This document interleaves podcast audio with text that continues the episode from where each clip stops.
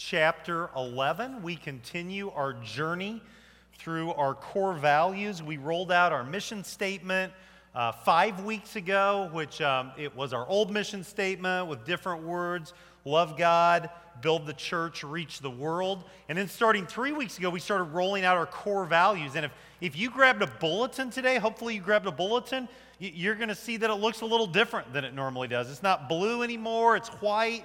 And on the front, we've got this circle, and we've got both our mission statement and our core values. And we wanted to give you a visual.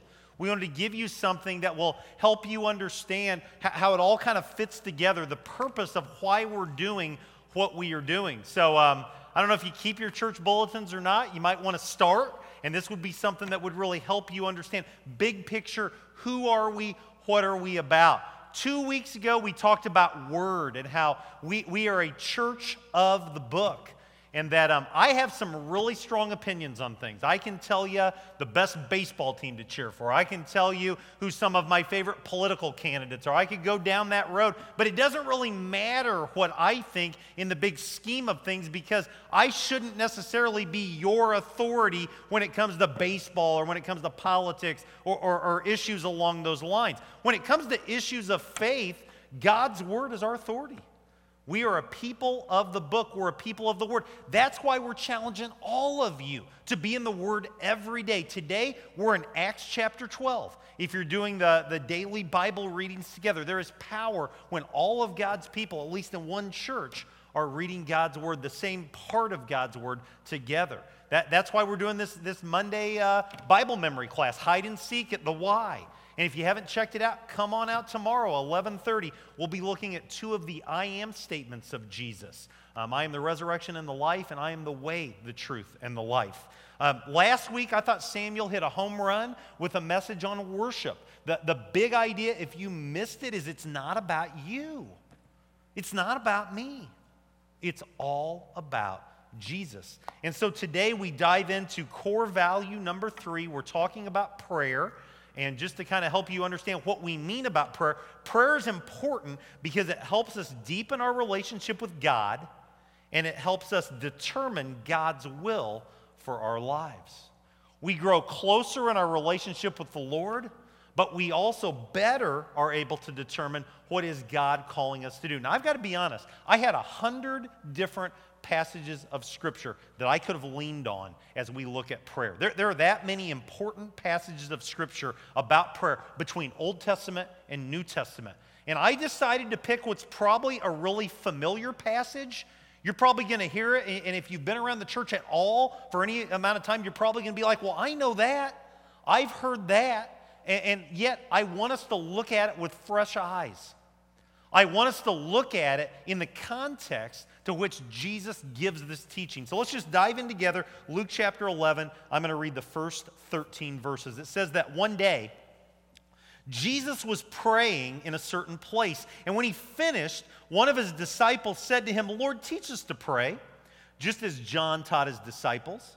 And so Jesus said to them, "When you pray, say, 'Father, hallowed be your name. Your kingdom come. Give us each day our daily bread. Forgive us our sins, as we also forgive everyone who sins against us. And lead us not into temptation.'" And then he said to them, "Suppose one of you has a friend, and he goes to him at midnight, and he says, 'Friend, lend me three loaves of bread, because a friend of mine on a journey has come to me, and I have nothing to set before him.' And then the one inside answers, 'Don't bother me. The door's already locked. My children are with me in bed. I can't get up and give you anything.' I tell you, though he will not get up and give him the bread because he is a friend, yet because of the man's boldness," some translations say persistence, "he will get up and give him as much as he needs. So I say to you, ask, and it will be given to you. Seek, and you will find. Knock, and the door will be open to you. For everyone who asks receives. He who seeks finds, and to him who knocks, the door will be opened. Which of you fathers, if your son asks for a fish, will give him a snake instead? Or if he asks for an egg, will give him a scorpion? If you then, though you are evil, know how to give good gifts to your children, how much more will your Father in heaven give the Holy Spirit to those who ask him? And so the context, it's really simple. One of the disciples, we don't know which one. I'm guessing Peter, because Peter's the one that's always blurting out, always saying things. One of them says, Lord, teach us to pray. John taught his disciples, we want to know how to pray. And Jesus could have said a lot of different things, and he gives them what's kind of, I believe, a condensed version of what we know as the Lord's Prayer from the Sermon on the Mountain. And so maybe this is after the Sermon on the Mount, and Jesus is just giving them kind of, here's six things that I want you to pray. Maybe it's before the Sermon on the Mount. We don't really know for sure. But what we get here is what I'm calling a paradigm of prayer. And, and here's the point. For a lot of people, when you come to church and the preacher gets ready to preach on prayer, here's where you go. You go one of two places, maybe both. One, you say, well, of course I should pray. Of course I should be a person of prayer.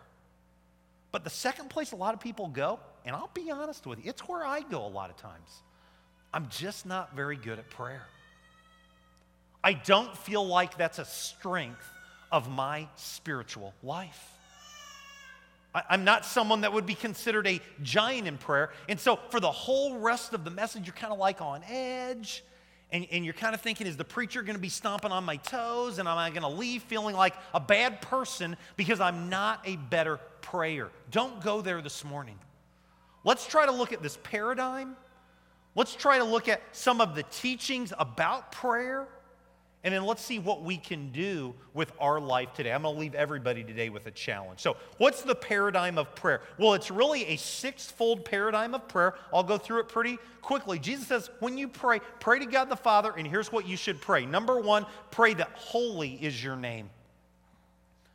Before you pray any requests, Aunt Bessie needs this, Uncle Tom needs that. Before you go anywhere like that, let God know you acknowledge he is holy.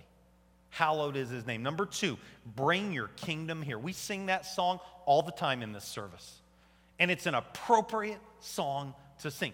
Build your kingdom here. I, I can't wait till all the Christ followers get to heaven. What a day of rejoicing that will be. It's going to be awesome. But let's don't just wait for that. Jesus says, bring your kingdom here. Build your kingdom here. Three, provide for our needs. There's nothing wrong with saying, God, I have needs. Sometimes they're financial needs. Sometimes they're interpersonal needs. Sometimes they're physical needs. Now, just the preacher and me needs to throw this in there. There's a difference between a want and a need. And sometimes we think the want is a need. So, so keep that in mind. But there's nothing wrong with saying, God, provide for my needs. Number four, here's where it gets tough for some of us. Forgive us of our sins. First John one nine, verse of truth. God is faithful, he is just. He'll forgive us our sins if we confess them. He'll purify us from all unrighteousness if we confess our sins. Jesus says a regular staple of your prayer life should be asking for forgiveness for your sins. And if you're sitting there and you're saying, but I don't sin, I've got it all together, um, that's a sin right there to think that thought. We've all missed the mark. Now, a lot of times, sin, well, I'm keeping the big ten. I'm not murdering. I'm not committing adultery. I haven't robbed a bank lately. Everything is good. Um, just... With humility, I throw this out to you, that gossip is a sin. Slander is a sin. Have you slandered any brothers or sisters in Christ this week? Have you gossiped about anyone this week? Have some of the things maybe that you've put on social media not been holy and pleasing to God? Just forgive us our sins. Number five is even tougher. And that's help me to forgive others. See, it's one thing to say, God, I need a Savior. I need Jesus. This sin's got a hold of me. These sins have a hold of me. Forgive me. You know he's going to forgive you. He said he's going to forgive you. It's a lot tougher. God, help me to forgive him. God, help me to forgive her. And, and just if you're taking notes, you might want to write this scripture reference on the side, Matthew six, fourteen and fifteen. It's smack dab middle in the Sermon on the Mount. I'll give you the Cliff Notes version. Here's what Jesus said. If you forgive others, God's forgiven you. If you refuse to forgive others, not good news for you. God's not going to forgive you. So some of us, we showed up today w- with a burden toward another person, m- maybe another follower of Jesus. We've got to let it go. And, and we need God's help to let it go. That's why that's part of the paradigm of prayer. And then number six, keep us from evil. If you were a compulsive gambler, let's just say, and you worked in Peoria near the Paradise Casino, um, it'd be really tough probably to go to work every day and to see that temptation and to have it in front of you. And so if you really wanted to overcome that compulsion that's getting the best of you, you'd probably have to look yourself in the mirror every day and say, Greg, today you can pull this off. You can overcome this temptation. You can overcome this challenge. And here's the thing. We all have something that Satan's trying to use to get a foothold on us. And if it's gossip, tomorrow morning wake up and say, God, help me not to gossip today. Help me know when to click off Facebook. Help me when to know to leave the group text. Help me to be above that, whatever that may be. Keep me from evil. So that's the paradigm of prayer. And if you're in that category of person that says, I'm not very good at prayer, man, use that paradigm of prayer. Jesus gave it to his disciples. We, we could use it. It could transform your prayer life. But Jesus doesn't stop there. We could have stopped with verse four, and that would have been a good chunk of Scripture, and we could have called it a day. But I think there's some other things that we need to see, and here's the other thing that we need to see. Jesus gives a challenge for your prayer life. Jesus gives a challenge for my prayer life, and that is to be bold. That is to be persistent. It's the same Greek word. Some, pe- some translations translate it bold. Others translate it persistent. I'm not a Greek scholar. I think persistent is probably the better translation, but either way, too many followers of Jesus today are not bold in their prayer life. They're not persistent in their prayer life. Um, I want to share an illustration, and he's in here today, so don't go up and talk to him about it afterwards, because he'll be mad at you, uh, be mad at me if you go and you do that. But my son Peyton, for a, a period of time, um, gave us a health scare, because he went and he was seeing a doctor and they did some blood work and his liver enzymes were very elevated. And, you know, you only have one liver.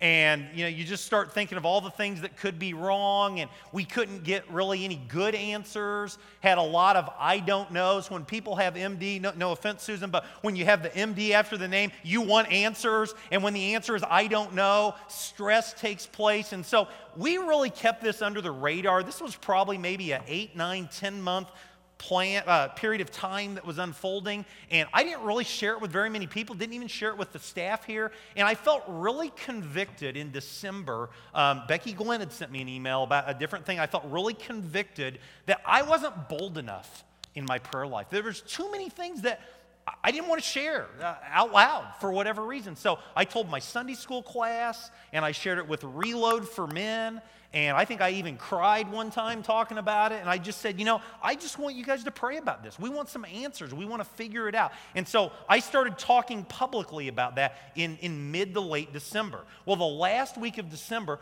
Peyton went in for blood, routine blood work, and we didn't hear anything, and we didn't think anything about it. And so about three weeks after that, we went to the doctor because he had a cold or something, something along those lines. And the doctor just said, well, did you ever get your blood work back? And I said, no, we didn't get it. He said, well, let me check it out. So he grabbed out his iPad and started punching stuff in. And he goes, I don't think this is right. And I said, well, what do you mean? He said, well, look at it.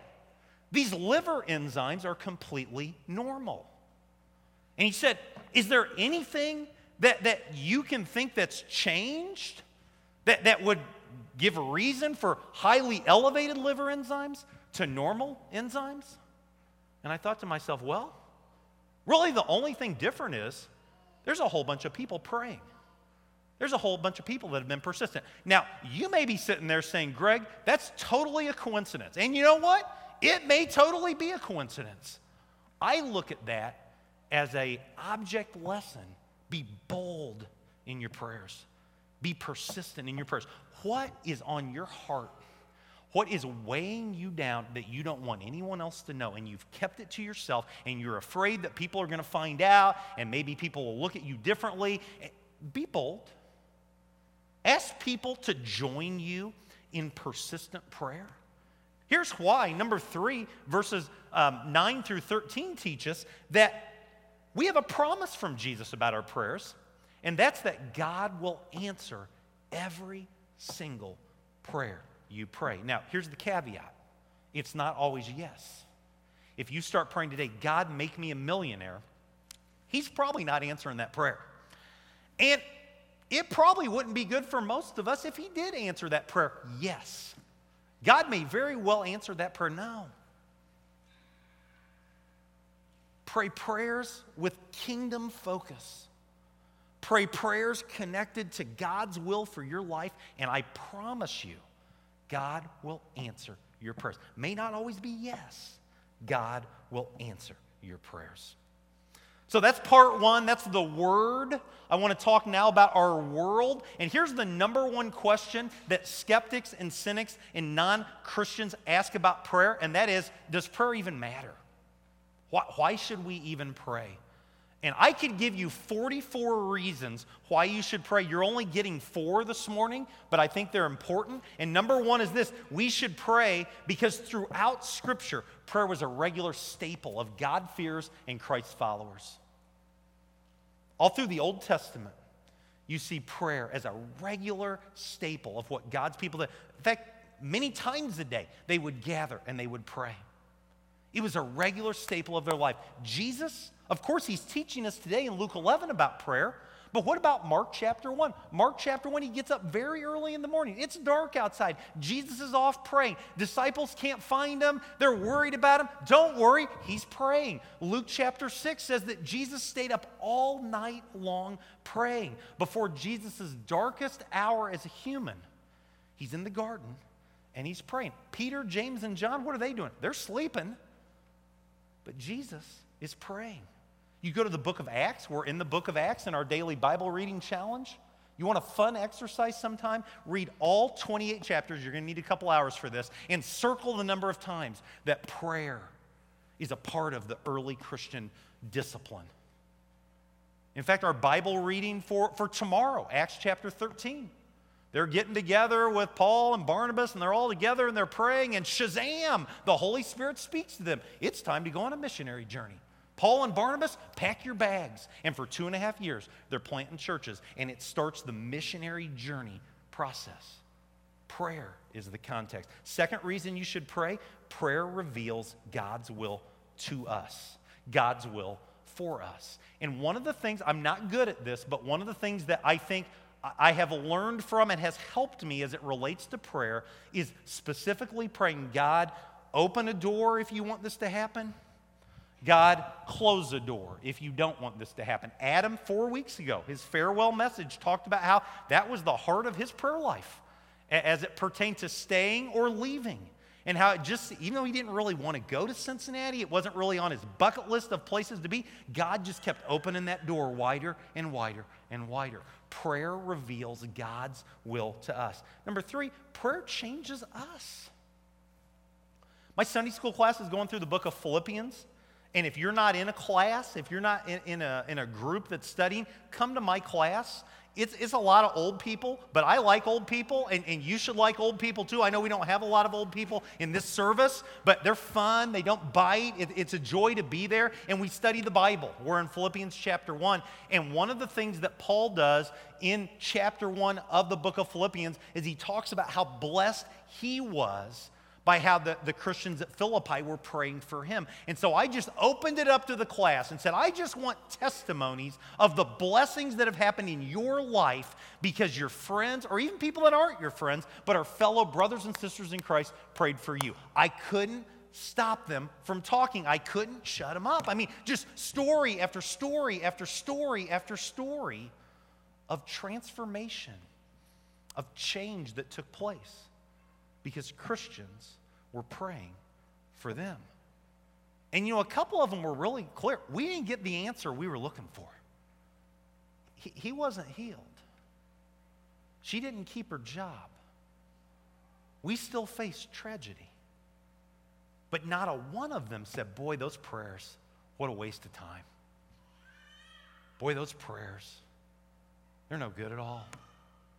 I, I could go on and on about the difference that prayer makes in, in my life, in your life, when we allow it to be a regular staple of who we are. And then number four, prayer helps us to keep the main thing, the main thing. It's so easy to get off focus, to take our eye off the ball, to forget who we are and why we're here. You know, last week's message, it's, it's not about you. It's not about me.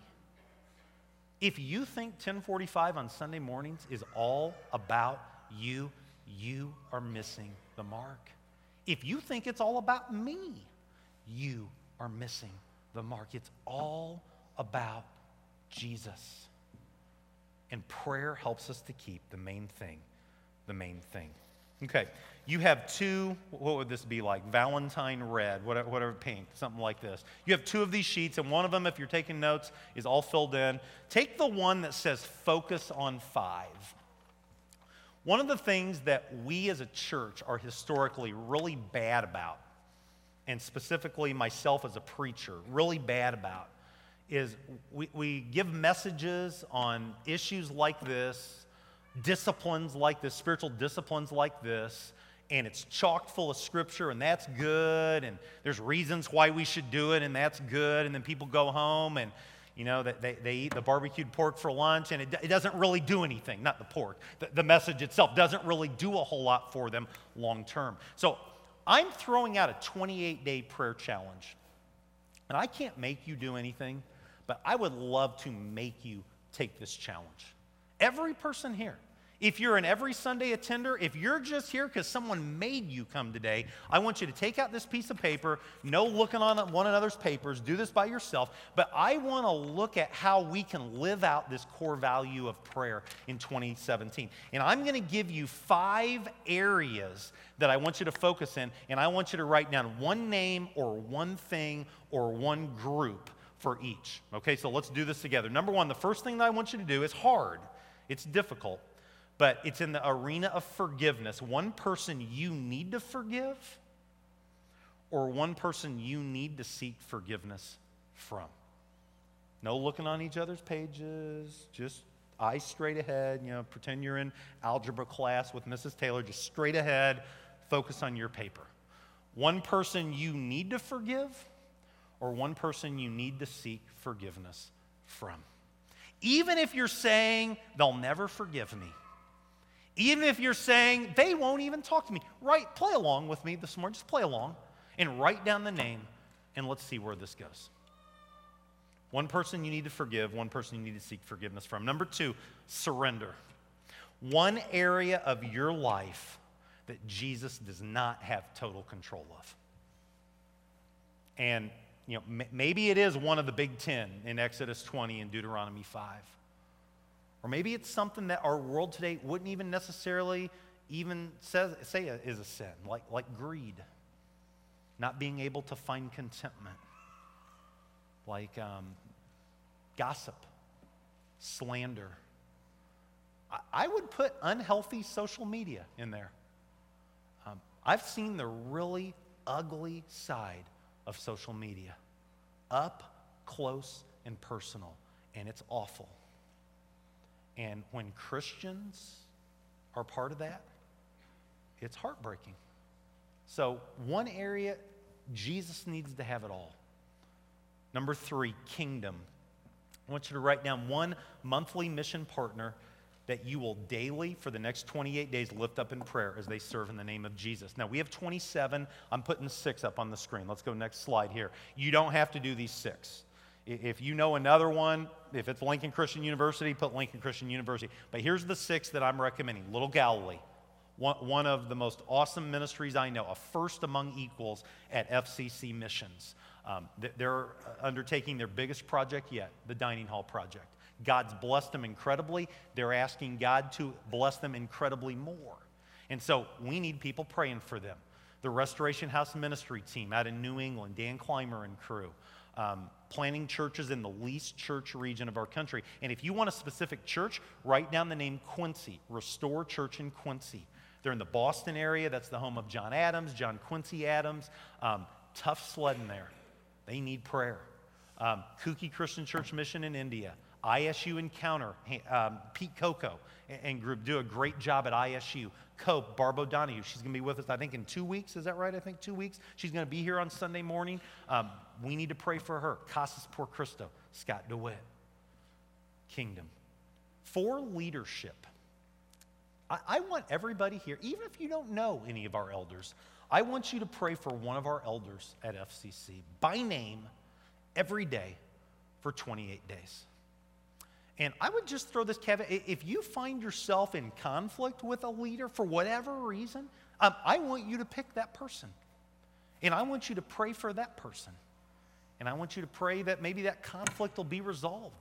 Um, I got to be honest, I don't know why anyone would want to be a leader today. You, you look at what's happening on the national level. You look at what's happening on the local level a lot of times.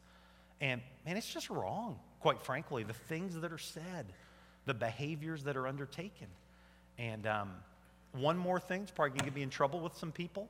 Uh, if you are in a situation where, where you're causing a problem to leaders of any stripe, church, community, whatever it may be, just stop. Don't do it anymore. It's not helpful. Pick a name, write the name down, pray for them. Now, there's a specific request I have for our leaders. In four weeks, we're going to do a vision retreat as a leadership. And we're asking God to reveal to about fifteen to seventeen people his vision for this church. And so, so pray for that leader by name, that God will speak to them. And then finally, number five, and I think this is the most important part of this list, I'm calling it Jesus, one person in your life that needs the amazing, saving grace of God through a relationship with Jesus Christ. And maybe that's a person that's never fallen in love with Jesus. But for a lot of us, it might be someone that has faded away from Jesus. And we don't even want to think about what that even means or what that even looks like, but just that they will come home, spiritually speaking. Now, if you're here today, this is really kind of a, an intense challenge. If you're here today and you're not a Christian, you're not a follower of Jesus, I want you to write your name down. I want you to pray for yourself every day for twenty-eight days. Now, you can memorize this list. My, my list is memorized. I could rattle it off right now. But this piece of paper can go with you as well, to work, in the car, medicine cabinet, nightstand, refrigerator, whatever it may be. twenty-eight days praying to Jesus, praying to the Lord. And so as I wrap this message up today, I want to kind of follow in Samuel's footsteps and, and read a, a chunk of scripture as we close from the book of Colossians. I absolutely love this passage of scripture and, and what we can gain from it about prayer. Here's what Paul says at the end of Colossians. He says, "Devote yourselves to prayer, being watchful and thankful, and pray for us too, that God may open a door for our message, so that we may proclaim the mystery of Christ, for which I am in chains. Pray that I may proclaim it clearly as I should. Be wise in the way you act toward outsiders. Make the most of every opportunity. Let your conversation be always full of grace, seasoned with salt, so that you may know how to answer everyone." Focus on five. Let's pray.